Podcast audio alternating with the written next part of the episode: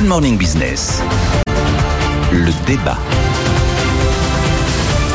Et encore un beau débat en perspective. En tout cas, on l'espère, messieurs. On va parler de, du discours de politique générale de Gabriel Attal demain, dans lequel il doit y avoir une partie importante consacrée à la loi travail 2. Que va faire le gouvernement? Alors, on a une petite idée depuis la semaine dernière avec euh, Marc Ferracci qui était sur notre plateau. Désindexer le SMIC, c'est-à-dire arrêter l'indexation sur l'inflation. Est-ce que c'est une bonne ou une mauvaise idée? Ça revient à le supprimer. C'est à peu près la même chose, si Ah vous oui. voulez. Alors, objectivement, si vous regardez euh, les avantages qui sont derrière euh, une décision de ce type-là, vous avez la réponse est plutôt oui. Les, les- les éléments qui plaident hein, pour Ouais. euh, désindexer le SMIC de l'inflation, pardon? Je vais juste interrompre parce qu'on va écouter Marc Ferracci et son annonce. Il y a plusieurs options. Vous pouvez, comme ce qui se passe dans certains pays scandinaves notamment, euh, décider que ce sont les branches qui décident des minima. Vous pouvez faire quelque chose d'un petit peu intermédiaire en disant on va continuer d'indexer le SMIC, mais on va faire une moyenne des minima de branches. Et on va dire que cette moyenne va constituer l'indexation du SMIC. Ce qui revient, ça peut paraître un peu compliqué, mais ce qui revient à, à redonner la main au dialogue social. Et ça, je pense que c'est un élément important parce que le SMIC progresse, vous le savez, vous le savez, je pense, à la fois avec les prix, mais aussi avec les salaires. Nous sommes le seul pays dans lequel le SMIC est indexé à la fois sur les prix et sur les salaires. Peut-être dans la loi travail 2. On Et verra. donc, et donc, je pense qu'il faut avoir une, une idée qui est de négocier au plus près du terrain, dans les branches et dans les entreprises. C'est ça la philosophie globale qu'on poursuit depuis 2017. Oui, alors effectivement, un gain de compétitivité évident pour les entreprises si on prenait une telle décision. Également de la flexibilité, on pourra probablement créer des emplois, plus d'emplois pour les gens peu qualifiés. Mais oui, ça suppose d'avoir un dialogue social qui fonctionne hyper bien. Parce que, comme il le dit, il y a quoi 11 pays, je crois, en Europe qui n'ont pas de salaire minimum. hein. C'est pas du tout... Enfin, voilà. Euh, il y a des pays parfaitement... euh, des démocraties parfaitement installées qui n'ont pas de salaire minimum, mais qui ont un dialogue social très efficace, qui est capable justement de fixer la rémunération minimale branche par branche.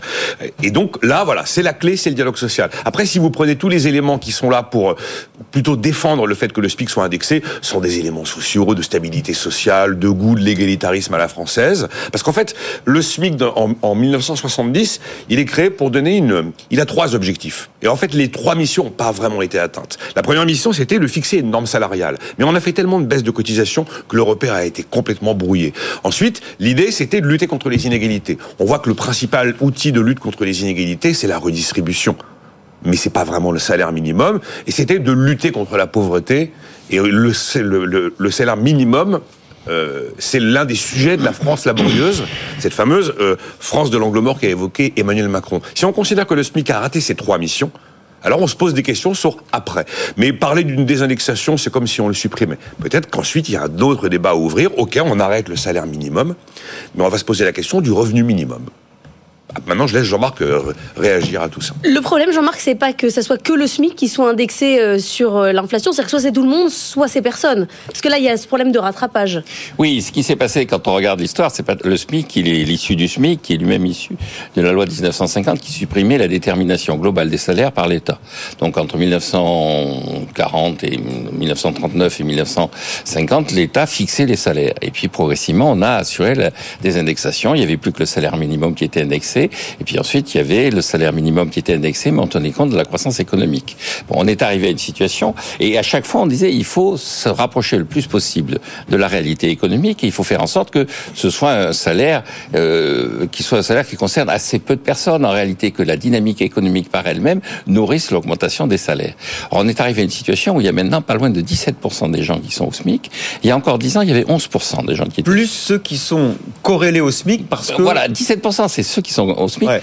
Les gens qui sont concernés par une augmentation Oui. du SMIC, c'est pratiquement un quart de la population. Ouais. Donc on a rétabli une forme d'indexation qui est l'indexation quasiment d'avant 1950. C'est-à-dire que l'État, par ses Le salaire, c'est ça, quoi. Le, voilà, le salaire, c'est ça. C'est l'État qui dit aux entreprises, le salaire, c'est ça. Donc le système, il faut abandonner ça tout de suite.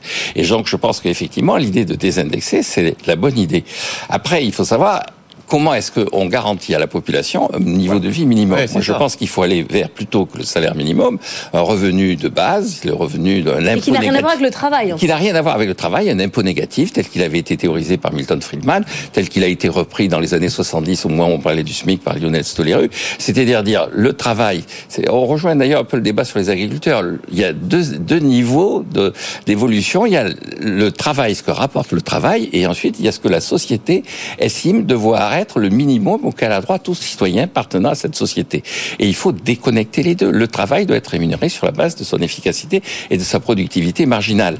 Et donc, euh, puisque c'est lundi, hein, je rappelle Ah oui, pardon, latin. Voilà, avant de se quitter, je rappelle qu'à labor, omnia vincit improbus. Ça veut dire quoi? Ça veut dire que pourvu que le travail soit opiniâtre, soit réaliste, réalisé, il arrive à bout de tous les problèmes. C'est par le travail qu'on résout les problèmes, et donc le problème la rémunération du travail est un problème qui est un problème essentiel.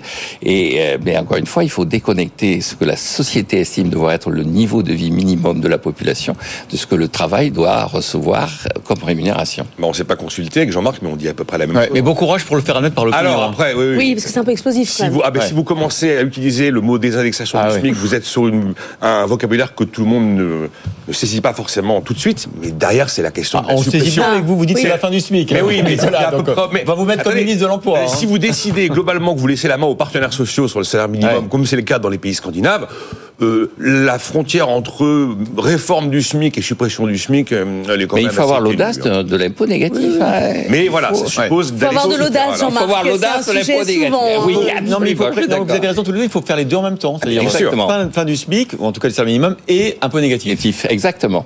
Vous savez qu'Emmanuel Macron part en Suède, 30 et 31 Eh ben, janvier. ouais. Donc c'est demain. Ben voilà. Et bien nous, Justement, à la Suède, où un modèle social très différent d'une autre, notamment sur ce plan-là. exactement, on est avec la directrice générale en charge de la stratégie du développement d'IKEA en France. Ouais. Merci à tous les deux.